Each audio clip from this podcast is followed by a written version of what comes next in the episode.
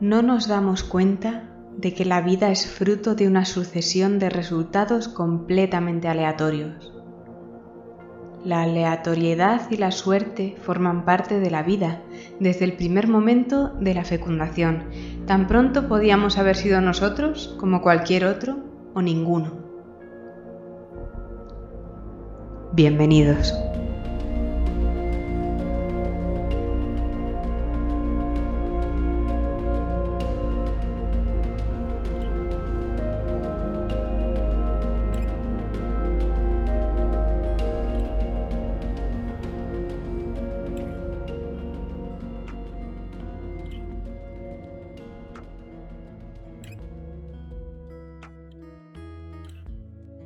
Hola David, aún no habíamos hablado. La seriedad de su voz le sorprendió. Parecía sobria, no había el más mínimo indicio de que estuviera bajo los efectos de ninguna sustancia. Ante él se encontraba una persona muy distinta a la novia de su amigo. Obviando su aspecto famélico, Jess parecía haber encauzado su vida de un día para otro. Sea lo que has venido, y tranquilo, no vengo a disuadirte, no soy quien para decirte que no le eches en cara a nadie la muerte de Iván. Simplemente quería tomarme un café contigo antes, a poder ser. David se encogió de hombros y, apartándose a un lado, invitó a Jessica a la cafetería de la que acababa de salir. Esta vez se sentaron en una esquina. El camarero le miró y se acercó a ellos. Ambos pidieron café. Ninguno había dicho nada aún cuando el camarero volvió con las tazas. Ambos se tomaron su tiempo para remover sus bebidas y echarse azúcar. ¿Hacía cuánto que no venías a Salamanca? Iván no te olvidó en estos años. A decir verdad, no os olvidó a ninguno de vosotros. Su voz parecía triste. David se dio cuenta en ese momento de que la muerte de Iván había sido un duro golpe para ella. Iván estuvo raro durante los últimos meses. No paraba de mencionaros, en especial a ti, aunque no le di la más mínima importancia, ya que al fin y al cabo eras tú el último que quedaba con vida. ¿Se puso en contacto contigo en algún momento? Negó con la cabeza. Parecía que le costaba hablar en presencia de aquella mujer. Jess y él nunca habían sido amigos. Ella simplemente había sido la novia de su colega, y ya fuera por ella o por él mismo, nunca se habían molestado en conocerse mejor el uno al otro. Eso, añadido al hecho de que ella también se pinchaba, la había convertido en más un estorbo que alguien por quien preocuparse. La verdad es que hasta que la policía me llamó hace unos días no había vuelto a saber de él. No sé por qué decidió colocarse solo ese día. Se notaba que Jess estaba haciendo todo lo posible por no derrumbarse delante de él. Pegó un sorbo a su café. Hasta el momento siempre lo habíamos hecho juntos. No dejo de pensar que si hubiera estado aquel día con él. ¿Estuvo solo en el momento de la sobredosis? Esa noticia le pilló por sorpresa. Había dado por hecho que tanto ella como Jaime habían estado presentes, pero lo suficientemente colocados como para no hacer nada al respecto. Esa tarde estuvimos juntos en el bar como cualquier otra tarde. Todo iba normal, hasta que recibió una llamada que le puso nervioso, y ahí me dejó tirada. Seguro que fue aquella mujer con la que últimamente pasaba tanto tiempo. Luego por la noche volví a casa y me lo encontré tirado en la cama del dormitorio boca arriba. Las lágrimas caían por las gafas de sol aún puestas en el interior del local. Nunca se había pinchado estando solo. Lo teníamos como una norma, repitió como excusándose. Alguna vez habíamos tenido un susto, pero siempre controlábamos las cantidades. Es más, nunca nos colocábamos en la cama para evitar quedarnos dormidos boca arriba. Unos yonkis con normas. No pudo evitar pensar David. En el acto se arrepintió. No era quien para juzgar a nadie. ¿La mujer que has mencionado antes, eh, ¿te refieres a Alex? Jess pareció desconcertada con la pregunta. Nunca me dijo su nombre. Algo más baja que yo, pelo rizado, amarillo paja, estuvo con nosotros en el cementerio, no sé si te das cuenta. Apareció hará unos meses por el bar, lo recuerdo bien porque me llamó la atención ver a alguien como ella en un sitio como aquel, tan arreglada y con esos aires nobles. Se había acercado a hablar con Iván. Nunca me dijo de qué, pero recuerdo que desde entonces se reunían todas las semanas. Iván me contó que le estaba ayudando con un trabajo de investigación o no sé qué, y le estaba pagando bien por ello. Cubrimos nuestras deudas en cosa de unas semanas, y parecía que todo nos estaba yendo mejor, pero Iván cada vez estaba más nervioso, más distante. ¿Nunca hablasteis de ese trabajo que estaba haciendo? Por más que preguntaba me daba largas. Solo sé que empezó a recordaros a vosotros y el tiempo que pasasteis juntos. Más que de costumbre, quiero decir. Por eso se me ocurrió venir a hablar contigo ahora. Sabía que tarde o temprano ibas a pasarte por aquí, y en cuanto te vi a través de la puerta no pude esperar a que salieras. El momento de silencio que siguió después se hizo prácticamente interminable. David tenía mucho que pensar. Nunca había hablado tanto con Jessica hasta ese momento. Se dio cuenta de que había generado una personalidad alrededor de aquella mujer sin apenas conocerla, y que en esos momentos ellos dos tenían algo en común que les unía, les gustara o no. En cierta manera, le había culpado de la muerte de su amigo, pero la verdad es que ella era una víctima más de unas malas decisiones que les habían atado hasta la fecha. Con ello no quería justificar a nadie nada, pero se daba cuenta de que todos los presentes eran culpables de sus decisiones y estaban sufriendo por ellas. Iván, Álvaro, Borja y Carlos habían pagado por las suyas más de lo que podían abarcar. Metió la mano en su bolsillo, notando el tacto frío de la petaca y la tarjeta. ¿Te puedo hacer una pregunta que tal vez te resulte extraña? Decidió romper el silencio ella se le quedó mirando, o al menos eso parecía, a través de los cristales oscuros de las gafas de sol. ¿Iván te contó alguna vez algo sobre esto? preguntó sacando la tarjeta de la gabardina y tendiéndosela encima de la mesa. Se fijó en ese momento en que el borracho de la barra se giraba pendiente de la conversación. Bajó un poco la voz. Me la dio ayer la mujer que trabajaba con Iván. La llamó la escalera de Penrose. Escalera de Penrose, repitió haciendo esfuerzos por recordar. La verdad es que el nombre nunca lo escuché, pero como ya te dije, Iván no me contaba nada sobre aquel trabajo. Lo que sí reconozco es el dibujo. Lo dibujaba siempre que estaba aburrido, parecía obsesionado con aquella escalera. Lo consideré una de las muchas paranoias de cuando estás colocado, no le di mayor importancia. Recuerdo que hasta empezó a ir a la biblioteca del campus algunas tardes. Nunca me contó a qué iba, pero le seguí en más de una ocasión ya que nunca se iba sin decirme nada. Recuerdo que una tarde le pregunté qué hacía tanto tiempo ahí dentro y se puso como una fiera, reprochándome que por qué le espiaba y que no me fiaba de él. ¿Por qué? ¿Qué, qué es ese símbolo? La verdad es que no lo sé. Como ya te he dicho, me lo dio ayer la mujer del cementerio. Me encontré con ella después del funeral en el Gelinas. No sé si por casualidad o me estaba buscando. No le he dado importancia hasta ahora, pero igualmente me parece todo muy raro. ¿A qué biblioteca iba? ¿Zacut? No, no, a la de la Pontificia. Me extrañó verle entrar allí, ya sabes cómo era Iván con el tema del cristianismo y tal. Se quedó un rato mirando la imagen antes de devolvérsela.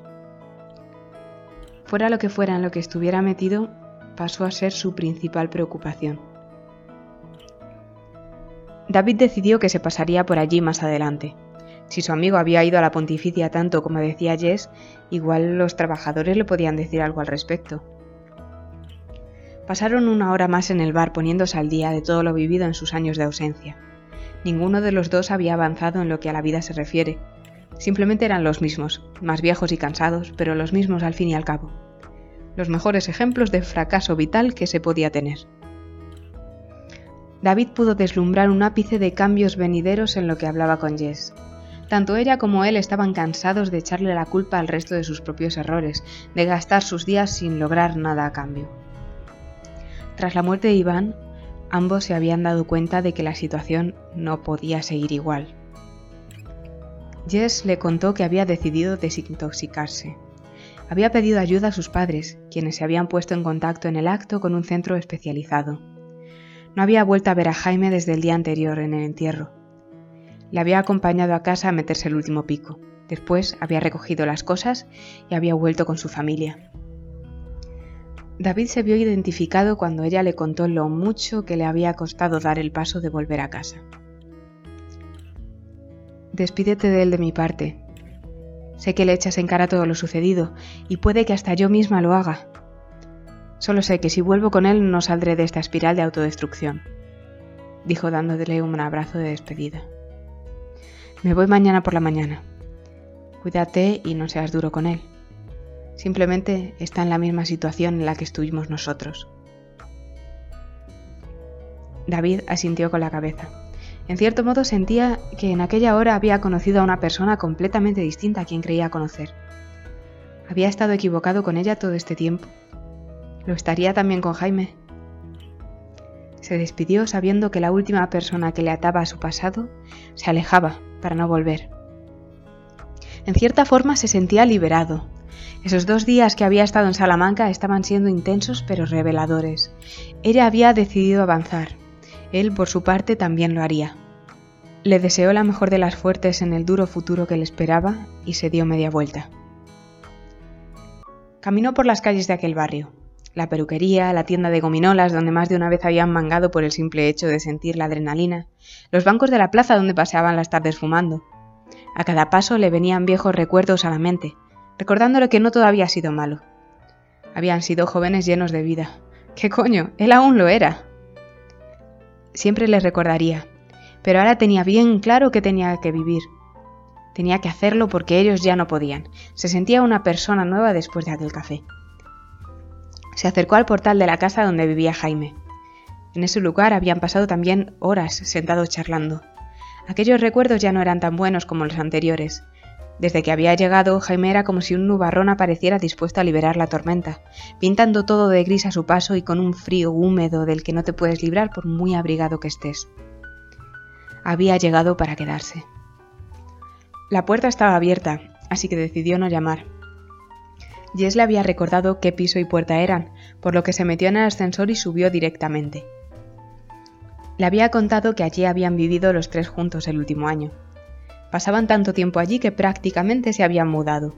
Jaime incluso les había cedido uno de los dormitorios. Ella no había vuelto desde después del funeral. Había recogido lo indispensable y el resto lo había dejado allí abandonado al olvido. Lo que no parecía ser mucho tiempo, ya que solo habían pasado unas horas. Para ella había sido todo un esfuerzo.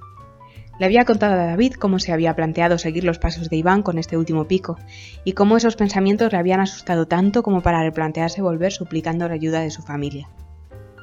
Frente a la puerta, a oscuras, pensó en dar media vuelta. Aún estaba a tiempo, ya no tenía muy claro los motivos por los que estaba allí. Justo cuando se decidió a llamar, se dio cuenta de que también estaba abierta. Jaime, gritó, no con mucho ánimo de que lo oyeran. Jaime, ¿estás ahí? Soy, soy David. Llamó, pero nadie salió a recibirle. Siendo un piso de yonkis, no es de extrañar que no esté cerrado, pensó, recordando cómo en ocasiones había visto a Jaime dejar la puerta entornada, para que sus compradores se sintieran libres de entrar a por la mercancía cuando quisieran. La policía nunca le había preocupado mucho, y menos en aquel barrio de la ciudad, donde lo más que ocurría era un incendio de vez en cuando fruto del despiste de algún anciano. Abrió la puerta acordándose de un millón de escenas de películas que comenzaban de la misma manera. El piso entero estaba a oscuras y en silencio. Se planteó si llamar a la policía, pero la pereza pudo más. Avisó de que iba a entrar y cerró la puerta a su paso. Ante él se encontraba un pasillo de no más de 5 metros con el salón al fondo. A su izquierda, dos puertas daban paso a la cocina y a uno de los dos cuartos de baño que tenía la casa. Estaba todo bastante limpio. Jaime nunca se había caracterizado de ser alguien desordenado y sucio. Por el contrario, era un gran amante de la limpieza. Volvió a gritar su nombre sin recibir respuesta. Tanto la cocina como el baño estaban vacíos, por lo que decidió adentrarse hasta el salón. En la mesa aún se encontraban la cuchara, la goma, las jeringas del último pico. Las cortinas estaban echadas, pero se podía ver lo suficiente. No había nadie. Al lado del sofá, la puerta que llevaba a los dos dormitorios y el baño restantes estaba cerrada. Volvió a gritar. Volvió a no tener respuesta. Solo el silencio. David notó como su corazón le latía más rápido de lo normal. Había hecho lo correcto al venir allí. Ya que estaba, no se iría sin hablar con Jaime. Abrió la puerta dando a un vestíbulo con tres estancias. El baño estaba vacío, por lo que llamó al dormitorio de Jaime. Tras de nuevo no recibir respuesta, se decidió a abrir. Allí había una cama hecha a la perfección en un dormitorio completamente vacío.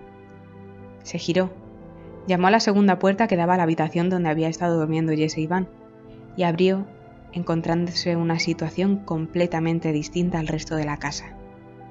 La cama estaba deshecha tal y como la habían dejado tras retirar el cuerpo de su amigo.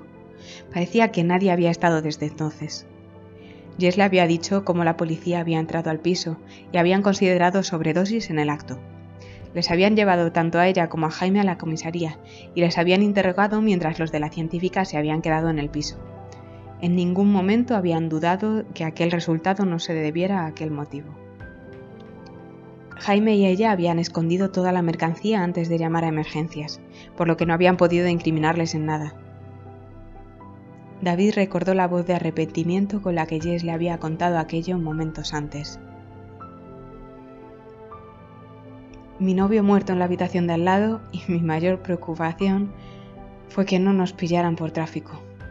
Había llorado. Los papeles sobresalían del escritorio adueñándose también del suelo. David no recordaba que Iván fuera alguien dado a la escritura y lectura, por lo que le extrañó encontrarse con todo aquello. Apenas se veía el suelo entre tanto folio. Los de la científica no se habían molestado en ordenar el estropicio una vez vistos los motivos de la muerte. Cogió el más cercano a su pie. Jess tenía razón cuando había dicho que Iván estaba obsesionado con aquella escalera. Un dibujo esquemático de ella ocupaba toda la cara de aquel papel, al igual que muchos otros de la habitación. Paranoias de alguien que está colocado, lo había llamado. Se adentró en la habitación tratando de pisar lo menos posible las hojas. Había una extraña sensación en aquel ambiente. El silencio, las persianas medio bajadas dejando el lugar en penumbra, el olor a cerrado de varios días, las sábanas deshechas, casi con la forma de su amigo. No podía dejar de mirar la cama. Cogió un par de papeles más con el mismo resultado, diferentes versiones de una misma escalera. Se percató de que en la mesa, entre todos los papeles, había un cuaderno que destacaba sobre todos los demás, lo cogió y lo abrió por la primera página. Era una especie de diario con notas sueltas. Siempre estuvimos solos. Nacimos solos cuando no deberíamos de haber nacido. Un error, uno entre infinito. Nunca fui consciente del peso de mis actos hasta ahora, y ahora me da miedo dar tan siquiera un paso. Ella me escogió para encontrarla. Ella es como yo, como lo es David, como lo fueron Álvaro, Borja y Carlos, ya desaparecidos para siempre. ¿Dónde está? Una voz a la espalda hizo que cerrara el cuaderno de golpe. Ante él se encontraba el calvo del bar apuntándole con una navaja de más de un palmo de largo. Le miraba fijamente. Estaba claro que le había seguido. Extrañamente ya no aparentaba estar borracho. De hecho, parecía estar tan sobrio como él. No sabía cómo había sido capaz de acercarse tanto sin levantar el más mínimo ruido. ¿Dónde está? repitió, dando un paso más en su dirección.